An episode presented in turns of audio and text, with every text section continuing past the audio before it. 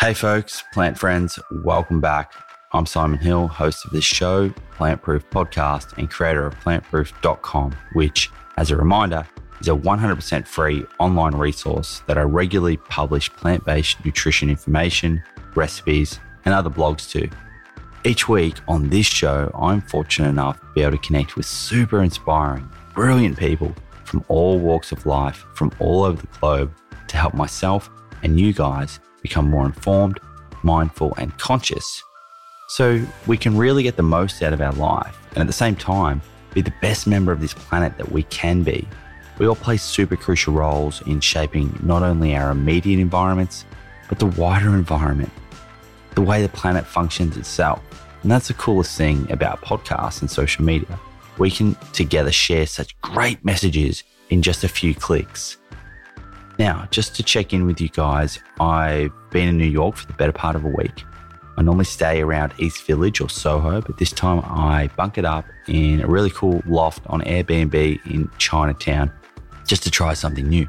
And boy, was I not let down. This area is awesome. Definitely a new favorite of mine. Heaps of cool places to eat, everything in walking subway distance, like all of Manhattan. And yeah, really I really just enjoyed a slight change of scenery and getting to know a new pocket of New York City.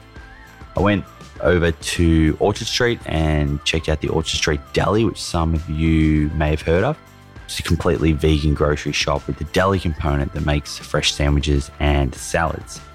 As you guys know, I'm not usually down for processed vegan food. I'm more about whole foods, but I've been told I had to go and try the Monty. Everyone was saying, go and try the Monty which is a seitan sandwich loaded with heaps of delicious veg and some plant based cheese. I haven't had seitan in, in well over a year. I have to say, even though I certainly prefer a wholesome Buddha bowl, it wasn't bad. It was it was it was a really good take on on a sort of loaded sandwich, and I can see why people are attracted to it. Definitely worth stopping by to check it out if you're in town. And next door is a vegan shoe shop I was amazed. It's pretty cool to see shops like this come into reality, and hopefully, there's even more vegan fashion shops like this continuing to open up as we become a more open and mindful society. Now, just quickly, I, I will say I'm really missing my organic village tempeh, which I eat a ton of in Australia, and you would have seen that on my social media. I like the fact that Organic Village has chickpea, azuki bean, and mung bean tempeh, so you can mix up your legumes over the week. And as you guys know, I invested into this brand earlier this year. Coming up, I'll be doing a podcast role reversal where someone interviews me and I can go into this investment. But I took this brand to Woolworths, which is Australia's largest retailer, which is now where it's stocked in, in over 800 stores. And I love the fact that people are buying this instead of meat and the impact that's having on their health, the planet, and the animals. I'm going to do my best to get it over to USA and UK very, very soon. So, for everyone who has been asking me, hopefully it's not too far away. I would love it to be in those places just as much as you, so that when I can, when I travel, I can grab some and cook it at the Airbnb. Okay, that's enough rambling. So let's move on to this week's episode.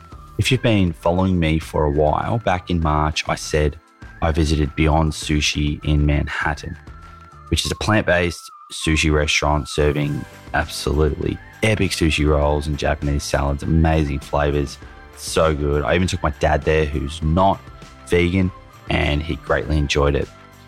Now, coincidentally, this time while I've been in New York, Beyond Sushi was on TV on American Shark Tank, and the co owner, Chef Guy Vaknin, and I caught up in Chinatown to go over his story, the evolution of Beyond Sushi, and what's in store for the future. Really cool story and perspective from someone who had to quickly adapt and think on his feet to appeal to a particular market whilst changing his own values and beliefs at the same time. Guy is a super down to earth and incredibly passionate fella. He loves his food. I love what he's doing. I love the message he's spreading about plant based food tasting incredible. And I love that he's not scared to take it mainstream to the masses. Let's do this. Chef Guy Vaknin, welcome to the Plant Proof Podcast. Hey, how are you? Man, it's really cool to have you here. Your food is bloody awesome. I I first had Beyond Sushi. I think it was in 2015 Okay. at the Chelsea Market, Okay. the one over there. Um, and I was absolutely hooked. My brother was hooked. My girlfriend was hooked. nice. His his girlfriend was hooked, and we went back. I think every, every at least once a day, sometimes twice a day, while we were in New York. So we had a we had a wonderful experience there, and it's funny because the the we stumbled across Beyond Sushi that time because next door, being from Australia, we were looking for really good coffee, Yes. and there's a place next door at the Chelsea. Street. What's that one? No, at the Chelsea Market. It's Yeah, Ninth Street Cafe. Is that what it's called? Yeah. Ninth Street. Yeah. Yeah. And they had amazing like coffee and they had plant based milks and Yeah. Yeah. I, I, maybe it's the one next door to us. Uh, blah, blah, blah. I can't even remember. I'm sorry. Anyway, um, it was a, it was a blessing that we, we were meant to be there and we found Beyond Sushi. And every time I've come back to New York, sort of six or seven times since then, I said before, uh, you know, before this podcast, I've taken my dad there, who is not 100% vegan, but completely loved it. And that's that's a great thing that I love about what you've done. And being in New York this week, I saw you guys in the media, and I'm really glad that we've been able to connect. Um, now, I want to go into Beyond Sushi and the business itself and sort of what your inspiration was behind starting it, you know, and has it been everything that you thought it would be and what's your And more. experience and more. Every, Yeah. I want to, I want to dig deep and, and sort of, um, yeah, just understand where it all started. But before we, we go into that, do I notice a slight accent? Where, where did you yes, grow yes, up? Yes, yes. So I, I've only been in the States for 13 years now. I grew up in Israel all my life. Came here. My father was in the restaurant business in New York, had Moroccan restaurants. That's where our oranges are from. Both my mom and my dad were born in Morocco, moved to Israel. Whereabouts in Morocco? Uh, my dad is from Casablanca and my mom is from uh, Oujda, which Okay. is uh, some small town in the north. Um, I was in and- Marrakesh Yeah, about three or four months ago. Yeah. beautiful, It was right? fantastic. I never been. I just hear stories. Yeah, yeah. I will go. I will go. Yeah. So they they moved to Israel in the 60s, and then my parents separated when I was very little. My dad came here, followed that big dream of coming to America, opened a restaurant in 1991 uh, in the East Village over here. And was that serving up like sort of Moroccan food. Moroccan food? Has nothing to do with like the vegetarian. ta- tagines. yeah, like sort of big, stuff. heavy couscous, uh, Yeah, yeah, Moroccan chickens, tagine, and all Yeah. that stuff that goes with it. What about hummus? Or is hummus a bit more? Yeah, uh, Yeah, that too. nice. Yeah, so they had it influenced by Israeli Yeah. cooking. He basically had nothing to do with uh, restaurants before. He was a police officer, Okay. and then he came here. And um, a restaurant is a very easy business to start. It's not necessarily an easy business, but it's easy to start. 'Cause if you have an idea and you think that you can make it, you just start it. Usually it fails. He, with a lot of drive and work, got it to work and grew up to six restaurants uh, over time and then condensed everything to a catering uh, operation. Eh, over the years, I used to come and visit and work in the restaurant, work as a server, work as a bartender, as the manager, and got into the whole restaurant business and learned about it uh, as much as I could in the summers that I came here. Went back to Israel, finished the army. I served in uh, infantry.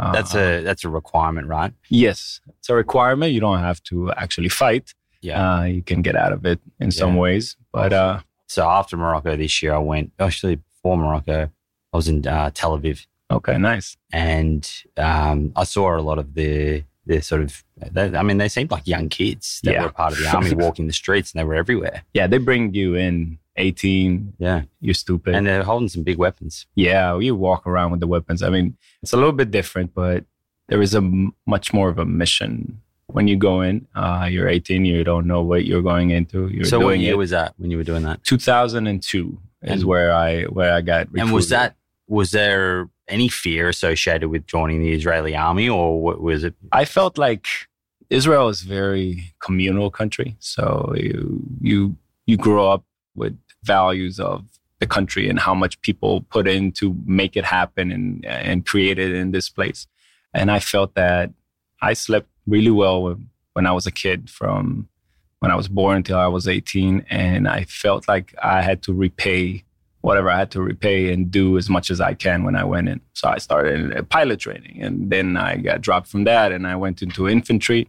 And it's not a matter of whether you are believe in the in what in the in the cause or anything, you have to repay your dues. And I believe uh, it also benefited me a lot. It made me from a spoiled kid, and actually made me uh, made me realize what I can do physically, mentally. Yeah. Sure. Uh, push me to the limit. Whereabouts did you go to school in, in Israel? So I went to school in the south part of Israel. It's uh, pretty much a desert, actually right by Gaza Strip. So Yeah, that- that's the wow. famous part.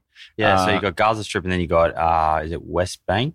West Bank on the West other Bank side. on the other side. Yeah. But they're like the disputed sort of Yeah, territory areas where the Palestinians are. it's kind of weird because when I grew up, my nanny was from Gaza.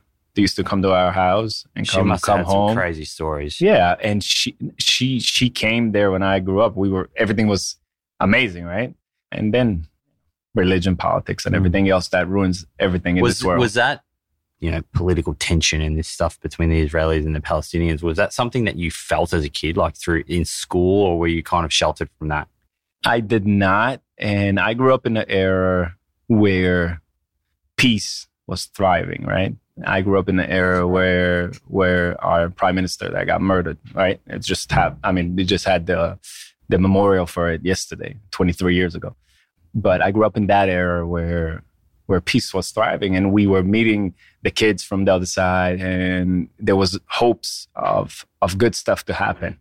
And uh, it's a shame. I mean, that that actual act in my mind changed the whole course of history basically you know reality is reality and that's that's what it was and uh, i grew up there and once i paid my dues i finished my service two weeks later i uh, i moved here so i felt like i did my part and then i moved here to the state and uh, started working with my dad and then off and then quitting my dad and then going to culinary school, then going to computer engineering until I found myself and what I really want to do in life. Yeah, yeah. yeah. So you did go to culinary school. Yeah, I started working for my dad and then uh, going to college for computer engineering. I sat down in the chair and couldn't sit for very long and decided that, that wasn't my my future or what I want to do. And what sort of tasks was he getting you to do at the restaurant? He started from the ground. Yeah. So basic, basically, what happened is I went to culinary school, and the day I finished, he said, "Okay," took his chef and said, "You're fired," and he put me as the executive chef, and I, I was 23. I mean, come on, I didn't have any experience in the kitchen. I just finished culinary school. You're the executive so chef. threw you straight in. Yeah. So I lost him a bunch of money in the beginning, right? But then I made him a bunch of money, and I made I made good things, and that is also leading to the beginning of my new chapter in life and beyond sushi and everything that came along with it. Working in that catering company allowed me to do so many variety of things. I could do whatever I wanted.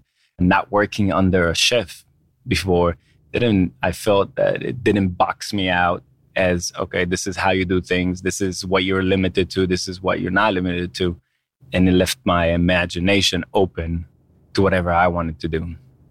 And then the idea of Beyond Sushi came came to life. Right, I hired my future wife, which is part of Beyond Sushi at the catering company. She was the sales drive. So at that stage, Yeah. you you guys were not partners. Like no, no, no, no, no. So we were working for my dad, both of us.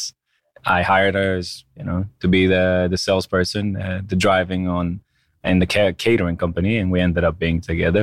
But she's the one that actually pushed me to try it out and get it out there. Uh, she got us into the first uh, New York Vegetarian Food Festival. This is with Beyond Sushi, Yeah, this So- is with the catering company the catering company, making Beyond Sushi. making Beyond Sushi. Oh, okay, so you were able to experiment Yeah. underneath the existing your, your father's business. Yeah, because two years into the position as the executive chef, he also threw another curve at me and said, Hey, I'm leaving and I'm going to Israel for vacation for a year and a half. You run this business by, right? so Sounds like he had a bit of a master plan when he you got sent off to culinary school. yeah. he, he, he, look, he's done it for so many years. This is a very um, hard business to run. And he decided that, okay, I'm going to take over. You say hard. Let's let's visualize it. What what does it take to run a successful restaurant to be a chef? What sort of hours are we talking about? Oh, so, first of all, going into uh, Beyond Sushi was very different than any other restaurant, right? It's not. It's not a normal story. I got very, I say lucky, but I I feel like I worked really, really hard for it at the same time, but I got into it without backing, right? So I took all my invest, all my life savings. I had seventy thousand dollars, and I loaned from my dad another seventy thousand dollars, and I opened the first location, which had twelve seats on 14th Street between Second and Third. Is that location still there now? Yes, yes, it's been there. I was my, it's my baby. baby. It's gonna be there. Yeah. It doesn't matter how it do. It's gonna be there. No, it doesn't matter, but it's doing well. So I took that hundred and forty thousand dollars and went and opened a business without knowing what I'm getting into. Right, I had just enough to build the place. if we just take one step back, because you said you were you were already experimenting underneath the catering company, right, to start, Yeah, and that was with Beyond Sushi. So that was with this plant based sushi, Yeah. right. So you so from the start, it, it never had fish on it. The sushi. no, What what, what at that stage, because you were using animal ingredients, I, I guess, in many of the other recipes under Yeah. your dad's business. Why did you first identify the whether it's a gap or whether it wasn't even that? You just decided I'm going to make sushi without fish, which back then, like now, that seems a little bit obvious, right? But back then, that's like people would have been loo- looking at you or thinking that's outrageous. Yes. Sushi without fish. Yeah. so the, the initial the initial product did have animal products and it had eggs, right? And it had it only in the sauces. So the vegetarian. it was vegetarian. And I can say very clearly, I was very ignorant about this whole thing. I came to this concept from a place where I'm saying, okay, this is health. This is a health concept, and uh, we're, we're pushing the health benefit of it, right? Without doing enough market research or without doing uh, enough of it, right? So I went in and I had three items that had egg products in it, and this is part of business, and uh, I attribute that to growing in the business, right? Every business evolves. So the first week we got people coming in and said, "Hey, I need the stuff without egg products. Can you make it? You know, can you make it vegan?" And I said, "Okay." And then I had one incident that changed my life, basically.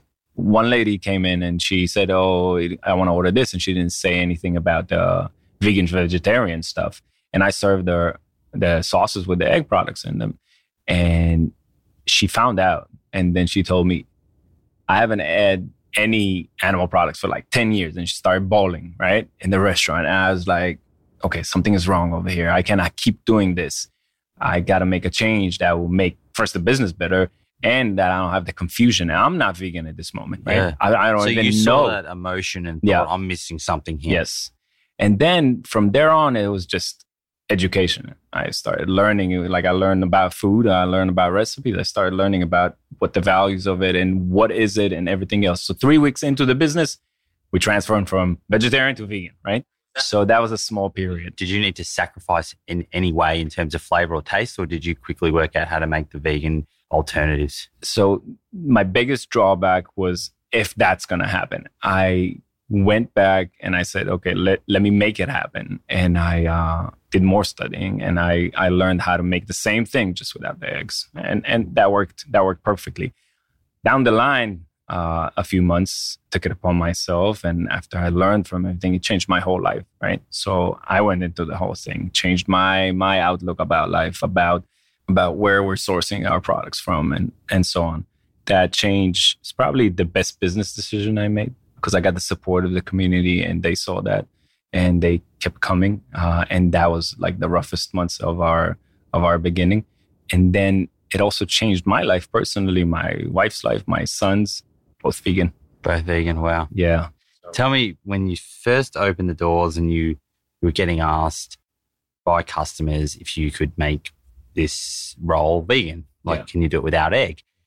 What What did you think of the word vegan and vegans and in general, like Yeah. beforehand? If we wind back a few years before then, or when you were leaving Israel, like, had you ever heard of the term vegan, and did you have a kind of preconceived idea as to what that actually meant? Yeah. So when I was growing up, I mean, vegans were in a way a mockery, right? That that was the that was the narrative, right? Uh, They were mocking the fact that hey, they're weak, hey, they're they're they're not strong enough, they don't get all the nutrients that they need. Stigma. Yeah, they, they get that. It's it's something that I can say for a fact it's not true in any way. Uh, I live it, breathe it every day. Uh, everybody now knows that It's a myth. And a lot of it comes from uh, where we are and the industries and the industries behind it and, uh, and money, right? Yeah, sure. That's drives everything, driving everything. So that part was very, very hard for me in the beginning. But as I went into it and I, I'll tell you, like I had one customer that wouldn't let me go. He wouldn't let me go. He would email me every day, another email, another email. You should try it out. You should do this. You should do that. And very persistent.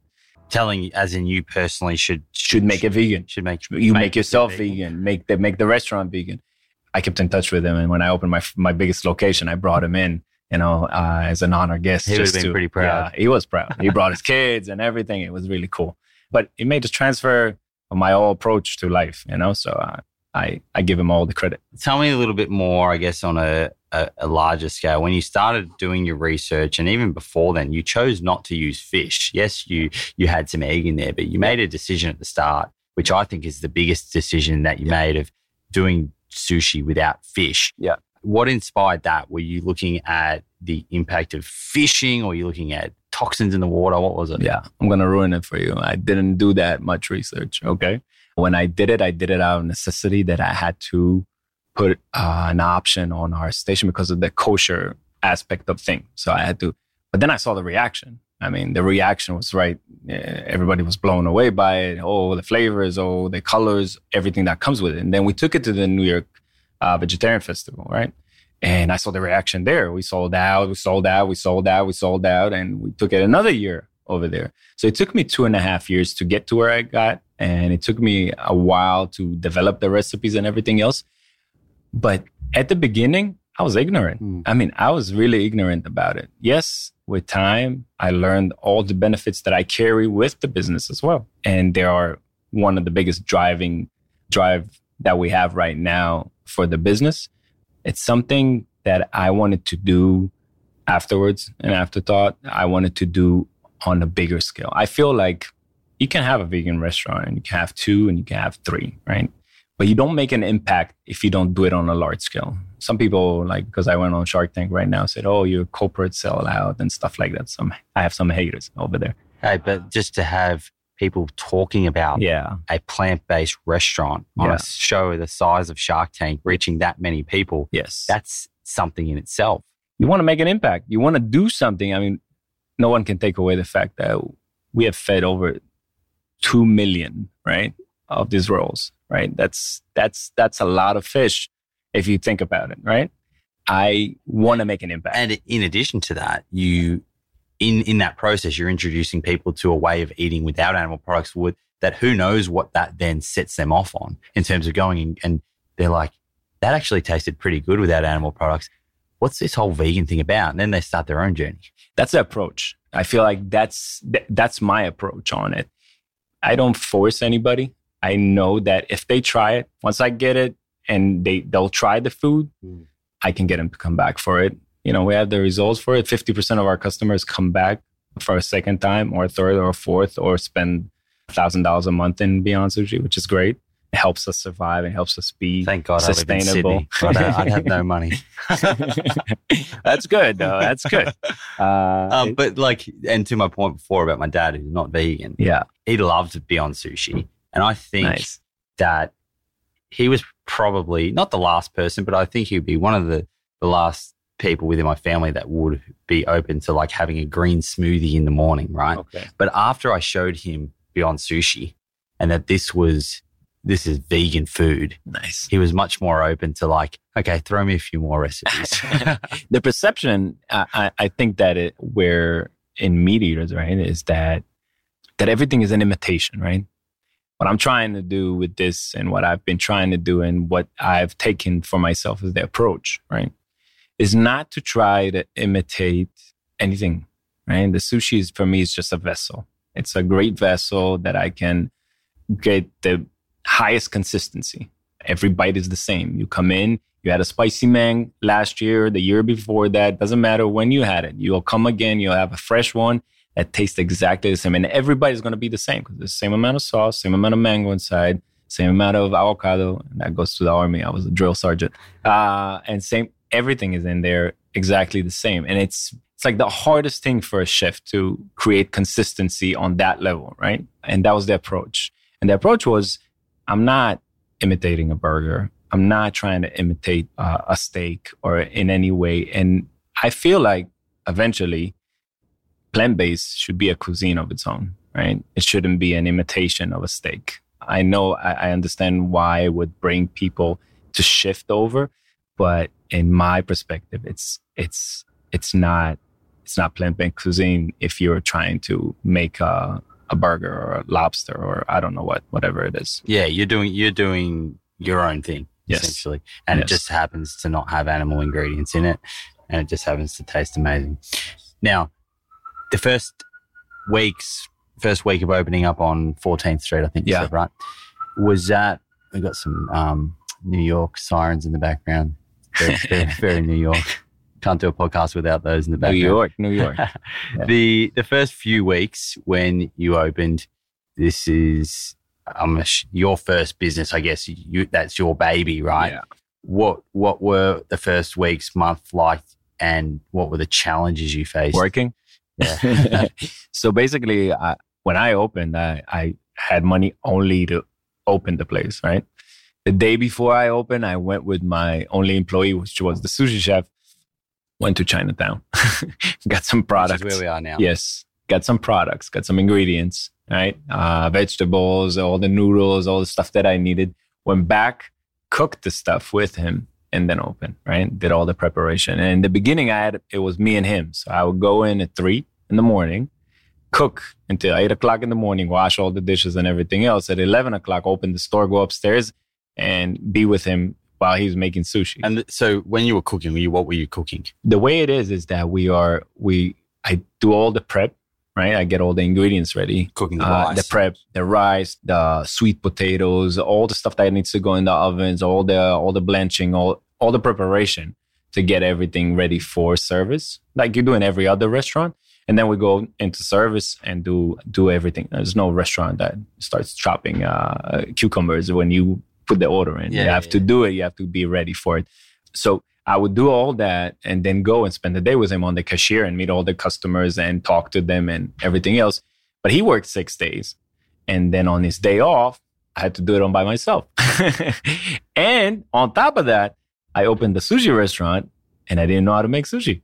So for six days, I looked at him, and the first day that I was by myself, it was horrible, right? And wa- was he Japanese or had Oh, he been no, trained? Chinese. Chinese, but he'd Yes, been trained. he'd in- Been trained, yeah. Yeah. So this is the era where 2012 is where like the downfall of all the Chinese imitation sushi, fish, all that stuff happened, and so there was a lot, a lot in the market that had the profession, but uh, the market had enough of cheap sushi, you know. yeah, yeah, yeah. So he was, he was, he's great. He's still working with me.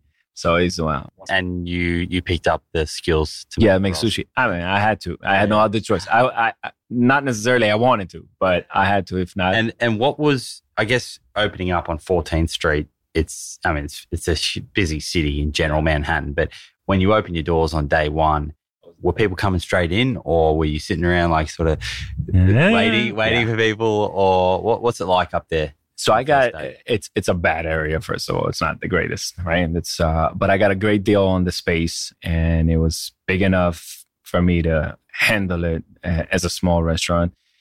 And I got enough traction. I came off a show, not a very good one, but Hell's Kitchen. I was Okay. on Hell's Kitchen season 10. So Hell's I came, Kitchen. So uh, Gordon being- Ramsay. Yeah, being from Australia, I've seen a little bit about it, but what's Yeah. the, what's the crux of that show?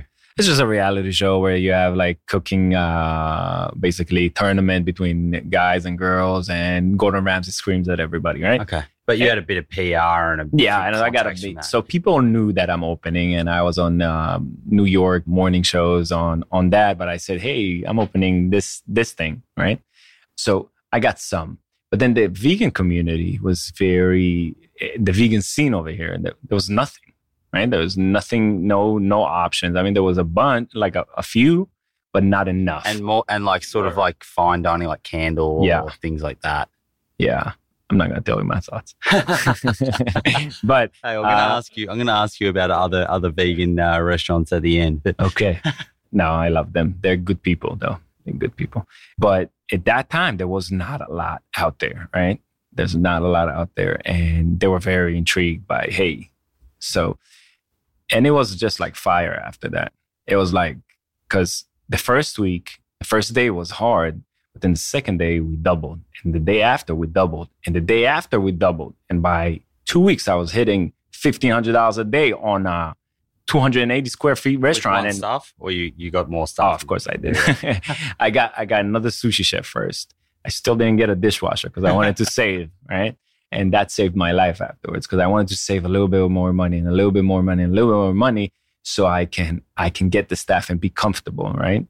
Thank God I was very good with numbers. And for like three years, I didn't even have a bookkeeper. I, I knew everything that was going on I took care of everything that was going on. But a very unfortunate situation happened. Three months in, Storm Sandy happened over here. And I was in deep uh, all the way to my head because I was closed for two and a half weeks, had no electricity, all the food that I prepared, everything. like flooding and what, what happened during Yeah. Storm Sandy? Yeah. So the, the electricity was out. There was water in the basement, right? So that was where my kitchen is. Everything is uh everything is And no one, no one's out eating. no. There's bu- trees on the middle of the street. Yeah. I mean, Yeah. there was nothing. Uh, so I was closed for two weeks. All the stuff that I saved or all the work that I did basically saved me because I had no money, right? And uh, it backtracked me a little bit. But 10 months in, I opened my second location. So, yeah, Which was where was that one? Chelsea Market. That was Chelsea. Yeah. So uh, that was hard though. Because, I imagine the rent there is a bit higher than yeah. 14. yeah. Because, I Yeah. mean, if anyone's been to Chelsea markets, the, Yeah. there's some serious foot traffic through there sometimes. Yeah. 18,000 people a day. 18,000. A day. Yeah. Wow. Yeah. Is that is that the number one foot traffic of your location? of the market of the markets in New York. No, it's not. I mean, 56th Street is is uh, pretty insane. Uh, during lunch, there's days that were maxed out over there. We can't. I've been to that one do- as well. That's Yeah. not far from Central. You haven't been to 37 though, I haven't right? been to 37. You have to go. We have a different, like, we have an extensive menu over there, dinner menu, like out of this world. I make my own breads, ice creams, all this stuff. and you got one down um, In Pine Street. here, right? As well. Oh yeah, So- I got one in Mulberry Street. Yeah. Yeah, so that's my newest one. And I'm going to run that menu over there too. But I came from a place in the catering where I used to charge between two to three hundred dollars a head, right? I did fine dining, fine, fine catering, right? And then I went to uh six fifty a roll. So I took that approach, but you know, we have the capacity to do a lot more at 37. That's uh, we have a bar, we have 90 seats. Wow. see, yeah, it's a big, big restaurant, and it's doing really well. So Tell, tell me about the rolling them out. So you've got, is it five or six locations? Six locations now? six location now. And what's, were there, what were the major sort of pain points, I guess, with rolling those out? And have you faced more challenges as you've had greater number of staff, greater number of chefs? And, and how do you manage all like the quality across locations? So the hardest thing was um, growing beyond the third one, right? So I opened the second one. That was great. What we did, I I came from catering. I know how to produce in high end offsite, right? So I I created a, a commissary model. So we make everything in one place and we spread it out every day, fresh, going to the locations, all the preparation, like every other restaurant does, and just spread it out. And that extended my ability to utilize 14 or the space that I had over there to uh, Chelsea Market and then 56th Street. And at that point, we were maxing out, right? So we did everything that we could out of 14th Street and we shot it to all the locations. By the time I got to the other locations, it was already fully prepped. No. So all in the ingredients, Oh, right? the ingredients. So if it, if you cut cucumbers to make for to make a, a a roll, I would cut it for you, and then on the spot you make it right. So it doesn't matter. What it allowed us to do is take smaller spaces and spread out, and uh, without the preparation, because I had all the space I needed at 14th Street in our kitchen, right downstairs. So I did that. 56 was a big leap. It was big rent, going to Midtown. You know, crazy lunches, uh, doing 200 covers in in two hours. Same Uh, type of customer as a downtown customer or different? very different. So now you're talking about men in suits, you know, big guys coming in trying food that and then they become regulars and change their whole, you know, lunch patterns. They don't come out, you know, I- believe that even if you do, if you eat like this as much as you want, right? It's great. It's great. They come twice, three, four times a week. Great. If they do it seven times a week, even better, right? Yeah, awesome. Eventually, everybody's going to go to it. That's the future. It doesn't matter what we what we want to do now. And do, do some of these guys come in and, and they don't know that it's vegan and they sort of sit down, they eat it, and then they're just like, hang on, that didn't have any. That didn't. I have a fish." policy. I have a very a very strict policy about it. You come in, you think it's fish, sit down. I'll give you a roll for free. If you want, pay for it. That's fantastic. Yeah. If you if you That's think it's not good, if you think it's not good, don't pay for it. Anyway, if you think something is not good in a restaurant, I'm going to comp it for you. So we might as well try it. If Yeah. you felt like it wasn't it wasn't good or worth the price, it's Yeah. okay. And I mean, that's feedback for you anyway. Yes, hundred percent. And that's what we did. Like when we had the three, we That's put out cards. Yeah, we I, I live by it, and uh, like I said, I need to get somebody to try it. I need you to try it, and then and then let's talk. Okay. We gave cards to people and saw who was vegan, who's vegetarian, who's uh, who's a meat eater, and we were at sixty percent not even vegetarian. You know, sixty percent of the customers, uh, which was great. I mean, it's great feedback. It's appealing to the mass market. Yes, yes, yes, yes, yes. And then that's where the big change happened after 56. I uh, got interest from the founder of Ruby Tuesdays, Sandy Beall. He was the founder, CEO, ran 1,200 restaurants. Ruby Tuesdays is like, is that like a Denny's? It's like on the highways. It's uh, like a family dining, like Applebee's. Like uh, Applebee's, yeah, yeah. you can say that. Uh, but they, they had 1,200 restaurants in America. Uh, they were trading in the NASDAQ for like a billion point five, big company. And he was the CEO, What sort of food are they serving? uh, everything. But he got out of there at 2012 and started a venture company where he invests in concepts. So he has in a, his portfolio a bunch of them. And uh, he ate our food at 56th Street and got really interested in it. We met a few times and I took him because I decided that after all these years, that not only the money, but I have a mission, and this this thing made me realize that for me, this is all about growth. Okay, uh, I grow by my my personal growth, the company growth, and if I don't grow and if I don't do more, I don't feel alive. You know, What is that? What is that mission that's making you feel alive? for me, making an impact on something is doing it on a large scale. You cannot do a small restaurant and feel like you're making an impact. You're doing, I think I said it before, but we started over at 2 million, right? There is a big impact when you do something like that. It's something that I'm proud of, but I'm just getting started. So that's that's the whole idea behind it. I want to do it and as big as possible, as big as I can, right? And for that you need structure. And for that you need to be you need to become a company. We were, we're, we were three restaurants that I was carrying on my back for the longest. It wasn't easy at all. So we needed to invest in structure and do everything. Today I'm set up to do, I can do 25 easily, 25 locations from what I already built. We have, uh, you know, you have now accounting department and this and that and all that stuff. So around this guy came on board. and helped me direct me. So yeah, he wasn't an investor. He didn't like, hey, take all this money and run Yeah. he was meeting with me every two weeks, telling me what, you know, basically educating Sounds me. like at that time that's what you needed. yeah, yeah. Uh, I mean, I was very comfortable. Yeah. And we were making good money if it's about money for a second. But I was still hungry, you know? Uh, Yeah. That's what it is. And now the next step is coming. So we'll we'll, we'll get up to the latest part because that's pretty exciting. But in terms of the food itself, because we, we've spoken a little bit about, um, you mentioned that it's not about imitating meats, and Yeah. you spoke uh, to some of the ingredients like mango and avocado. But run us through the types of ingredients that you're using, the flavors that you're creating, Yeah. and what are some of the most popular dishes that the customers are buying. Yeah. So I tried from the get go to stay as not obvious, but as less complicated as possible. So every palate could understand it, right? So you don't need to be this uh, high end chef to understand the flavors. For me, flavors are only built on on balance, right? There's there's never going to be an extreme. If there is an extreme, it's usually unfavored. Sometimes it's good. There is extremes, but the balance between flavors and intense flavors that I grew up with, Moroccan house, made it go through 90% of the people that that that ate, right? So let's say our spicy mang, it's our bestseller. So in my mind, first of all, presentation was was key.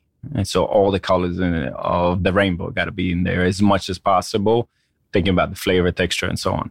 So first is that was the presentation, and then the texture has got to be something that is crunchy to balance out whatever softness that you have in the roll, because the rice is usually soft, and uh, and uh, other ingredients like the sweet potato, avocado, something's got to give it, you know, got to give it a kick back. And you use some chickpeas and stuff as well, right? Yeah, we use chickpeas, uh, Yeah. black beans. Uh, I think I had use a tofu. something with chickpea in it last time. Yeah, Yeah. uh, soups, the chickpea salads. Yeah. I mean, you should. I told you I have extensive menu, 37th Street. uh, but anyway, so the flavors got to balance. So let's say the spicy mango is our best seller. Uh, so the sweetness from the mango, and which I don't use very ripe mango. I actually look for the harder ones so we can work with them first and that they're not too sweet to to overpower the whole dish because mangoes can be very strong in flavor. And then the toasted cayenne that comes and kicks it back right? So it gives it it gives it kickback. So in your palate uh, you get the sweetness and the spicy. If it's uh, in texture so we had uh, a lot more grains in the rice that are a little bit more crunchy that balance the sweet potato and avocado or the crisp from your uh, alfalfa, alfalfa sprouts on the on on that roll. But I usually like to balance almost everything: the fat, the acidity. There's got to be some fat and stuff. I mean, fat is not a curse word. A lot of people think that it's Yeah. bad, right? If you use and there's good different fats, kinds of fats, right? So yeah, fat in general is something I talk about. It's demonized, but yeah, it's such an umbrella term because yes, fat does not mean the same thing. yeah, yeah. I mean, there's bad, there is bad Yeah. fats, and if you fry everything, uh, then of course it's bad. But there's good fats, and if it's balanced, and if you don't eat too much of it, uh, and if it works with the dish, a dish needs to have have some sort. You said you said that you don't sort of go out of your way to imitate animal based Yeah. foods, but is there an element of necessity or an element of working with the sushi to get the texture right so that when someone bites into the roll it is has a similar texture to say a traditional one with a fish like does the mango and the avocado that softness is Yeah. that is that soft because that's like what fish is is that why you've done Uh, no, that no no. I, I think that uh, I've eliminated in my thought process anything that has to do with it. I strictly look at it as a vessel, and I think that every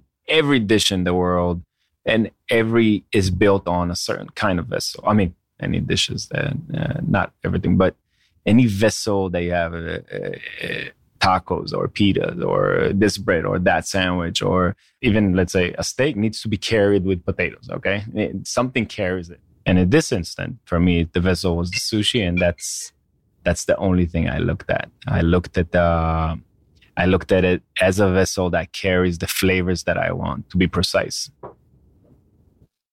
And I guess you you've been uh, operating now for five, Six six, years. six years. Yeah.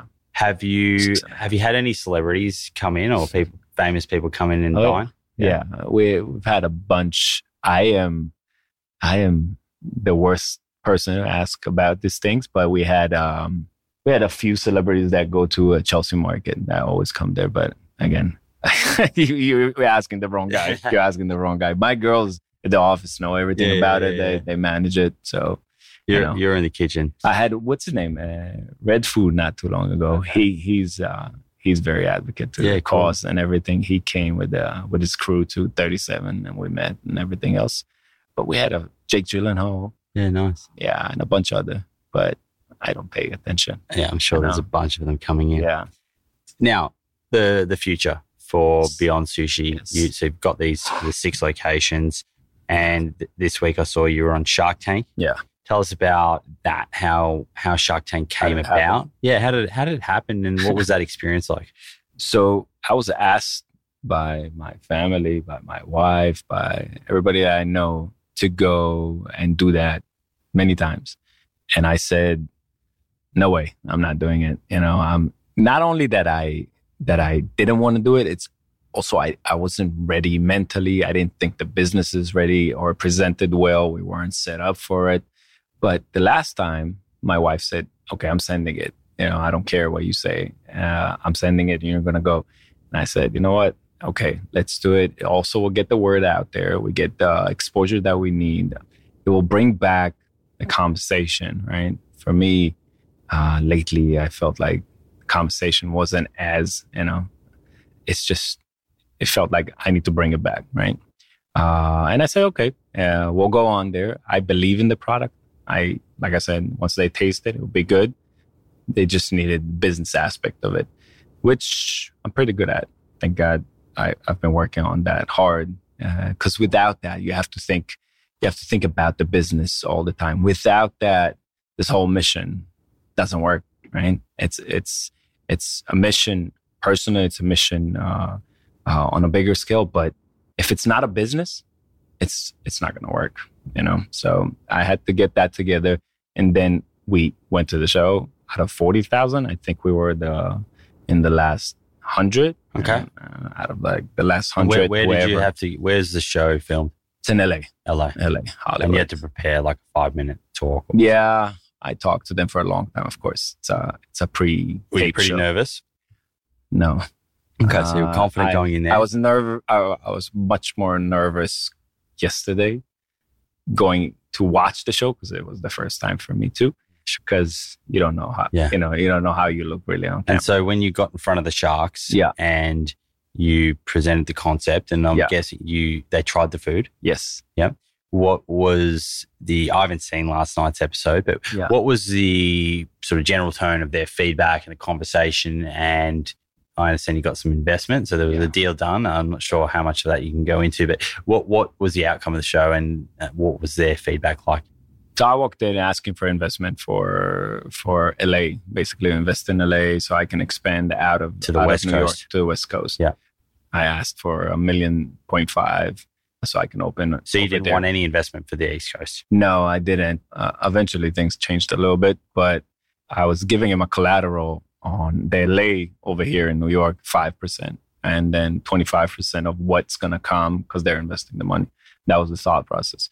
Of course, they wanted more of New York because that's an established place. We agreed at the end on 15 and 30 over there, uh, which is still okay because I came in and said asking for a $30 million valuation, which is a little bit extensive. But I knew that it's going to go somewhere. So I prepared for that. They seemed so receptive to the to the to the whole idea that it, it shocked me right i wasn't sure how they're gonna be how they're gonna be about it i knew that they would love the food i knew that they would like you know they, they would taste good i'm very confident in what i do i do it i do it with a lot of passion and love and i brought out my chefs over there we made it right on the spot put up the whole station for them but i wasn't sure because as a business model you know if you have a preperception of something sometimes you let that interrupt what reality is, right? And we talked about it before. So at the end, they loved it. They one of them actually wanted me said afterwards. You can see the video afterwards. Said, "I wanted you to get out of here so I can continue eating." so were they were they like drawn to I guess this concept because of the difference, the uniqueness in that it didn't contain any animal products, and were you sort of speaking to the fact of the statistics around what's happening with the the oceans and the yeah. and the statistics around people um, eating more plant based. Yeah. So let's uh, the two that did invest. Okay, one of them was Matt Higgins. Matt Higgins is the founder of RSV Venture RSE Ventures, which is the backing behind all the unique concept days, Momofuku, uh, uh, Milk, Milk Bar.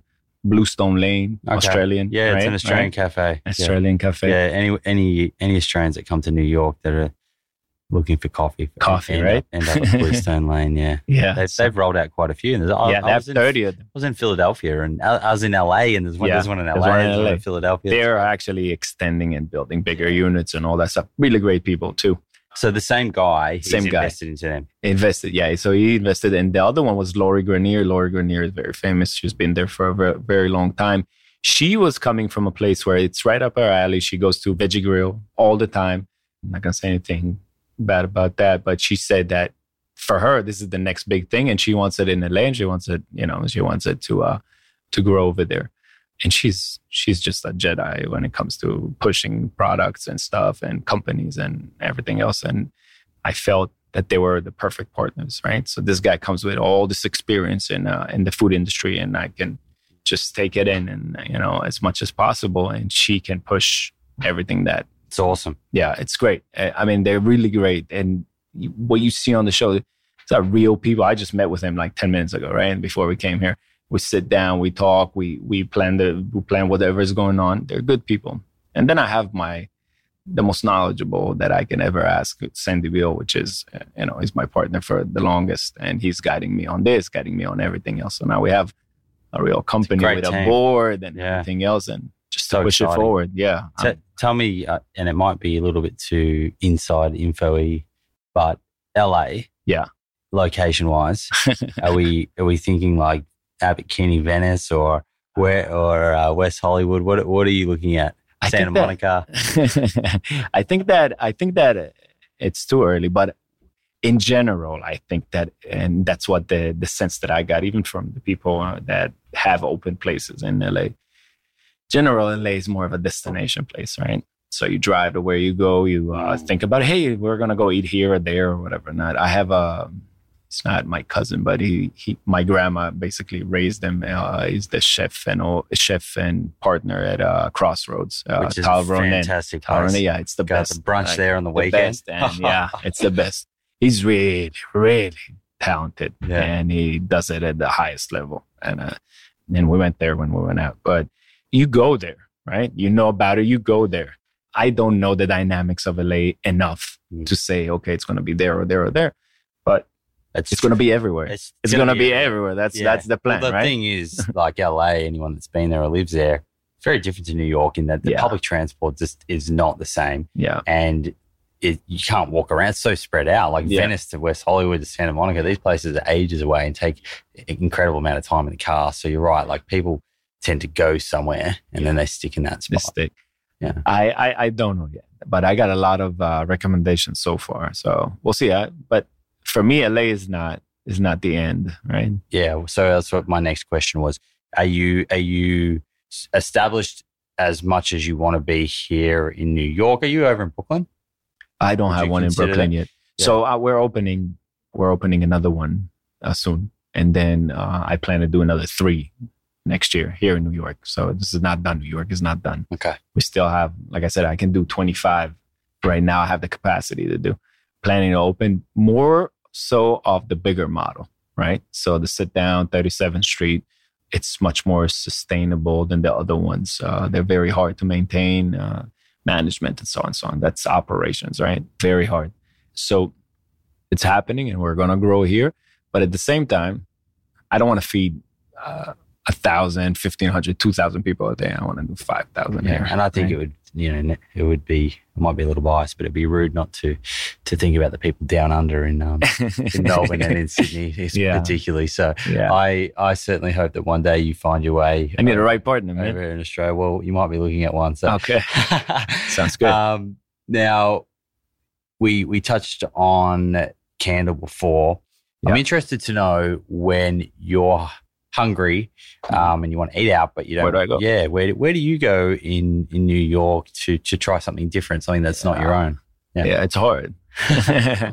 there is a few highlights um, because of my perception of vegan food and how it should be. So I stay away from imitations myself, right? So I don't eat that way, but I get inspired by anything or wherever I eat. Nix is a really good one, right? I haven't Uh, heard of that. You haven't heard of it? So they have uh, two menus, vegetarian, vegan. It's Nix. on you, Nix, N-I-X. You should definitely check it out.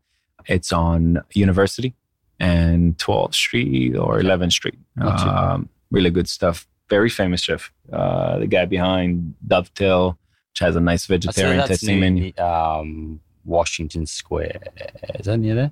Uh, right between Washington and Union Square. Yeah, yeah. So right smack in the middle. Which is not far from By Chloe's, which I'm Yeah. you, you- don't eat that much. I, I, uh, first I don't. Uh, second, I don't like. I, I know Chloe, and she's great, and I don't like what happened over there. yeah, I heard there was a bit Uh, of business. yeah, it's not. It. There is a difference between. This is just. This is just a business. You know what I'm saying? This is just a business. By Chloe. This is just a business. There is nothing. And it's not only that i feel like it's not as uh, it's not nice Yeah. right Anyway, you Uh, can whatever You can Google it. You can read yeah it. Read yeah read, read about it that's not my But, That's not so my Nick- thing. So Nix. Uh, on- Nix is great Yeah. uh, abcv Okay. Yeah. abcv really nice they do have some they do have but they they're practically vegan just have to tell them hey i want this vegan they have a few cheeses that go in there but they all do it vegan whatever you want other than that i don't go anywhere i'm sorry i cook my own food i cook at home a lot i cook with my kids. I have a four year old we, cook together. I teach him how important it is and it's fun you know? I do it and cooking i still 50% of my time. I cook. I don't run a business. I cook 50% of the time. I don't I, and it's a, it's a goal for me to keep it. I'll never let it go under 30% right? I have to and i go to a service once a week and my family knows I go to service once a week and at least, at least, if not more, of course, in uh, in the 30, 37th Street location. I think that a chef that doesn't have a connection to his food or doesn't touch it with his own hands, the food is not the same. The food is not the same. And I go and even if I don't cook, I think I taste everything that we make practically every like you said at the same, Yeah. that consistency is key. Yeah. I mean, what are we selling? Said at the start. Yeah. We're selling food, right? Yeah, exactly. That's what it's about. Service important, this important. But I always tell all my managers and all my staff, if we're not selling good food, we wouldn't be in business, right? We have to sell good food. Doesn't matter what, throw it out. It's gotta be good, right? It's gotta be the way it is. And uh, pressure creates diamonds. Uh, I've learned that from the best, though. Uh, one thing about Gordon Ramsay, right? He executes no matter what at the highest level, right? And that is something I took from that show from him it doesn't matter. If you wait for 50 minutes for your food or whatever or not i'm going to execute it at the best level. And if not i'm not going to give you the food. It's okay. Uh, I, ev- even him i told him don't try my food because it wasn't executed well. What's your style, your your chef style like compared to his in the kitchen? oh man. I used to be i used to be i used to be this uh, monster in the kitchen and screaming and blah blah blah. But what, since i opened the business i once you grow in the business, you have to, uh, if you want to grow in the business, again, is, you could stay the way you are, but everything is evolution, right? So once you grow in a business, you have to take the part. And that's something I learned through, through my feet, right? I would lose people. I had like left and right because I had very high expectations. I was very straightforward about them, right?